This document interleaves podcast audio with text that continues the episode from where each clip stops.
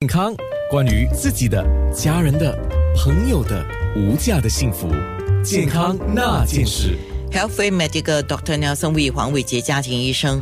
因为在八月二十四号，就昨天，我看到我们早报一则新闻啊，那我觉得家庭医生是可以帮助到这些需要帮助的朋友，所以我想请你简单的说一下，就是面对这个疫情的疲劳轰炸，有百分之十三的受访民众是有忧郁和焦虑的症状啊，这主要三大压力的来源就是担心亲友受感染，还有失去经济的来源，好像有一些人的工作被影响，呃，或者被迫。啊，要放无薪假，这个收入就受到影响了，或者说就是基本上就没有工作了啊。其他的压力来源还有防疫的问题啦，呃，口罩的口罩的问题啦，食物供应的问题，就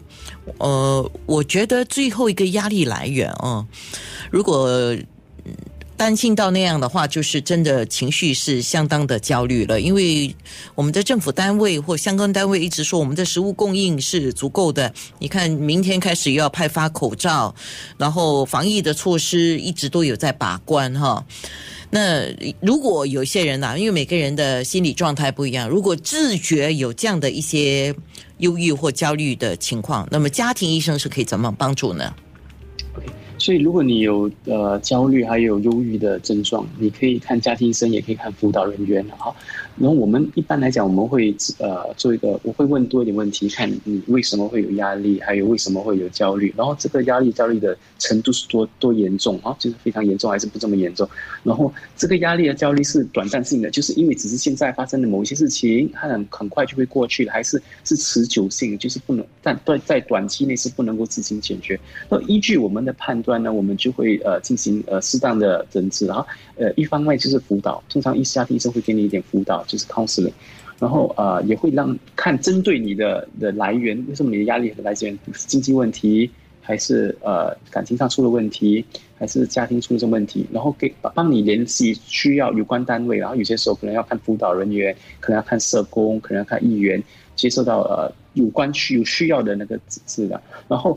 如是有必要的话呢，家庭医生也可以开一些药，暂时让你的情绪比较稳定，然后让你比较入眠比较好，不会太过焦虑。所以，呃，其实是有很多种方法可以帮到你。不过，我觉得最重要的一点就是，如安娜讲的，如果你觉得自己有压力，你开始已经无法正常的运作的话，你最好是尽尽早去求医，或者去呃看呃找一个辅导人员去接受呃呃治疗。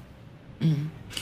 那最重要是有这个自觉了。那如果没有办法有这个自觉的话，家人朋友有观察到的话，也要帮他们一下哈。当然，我们过去做节目也知道，你要劝说一个自觉没有问题的人去看医生是不容易的，尤其是在精神方面的问题。不过，我们我们还是要作为一个朋友，作为一个亲人，我们还是应该做到我们该做的了啊。呃，非常谢谢黄伟杰家庭医生，健康那件事。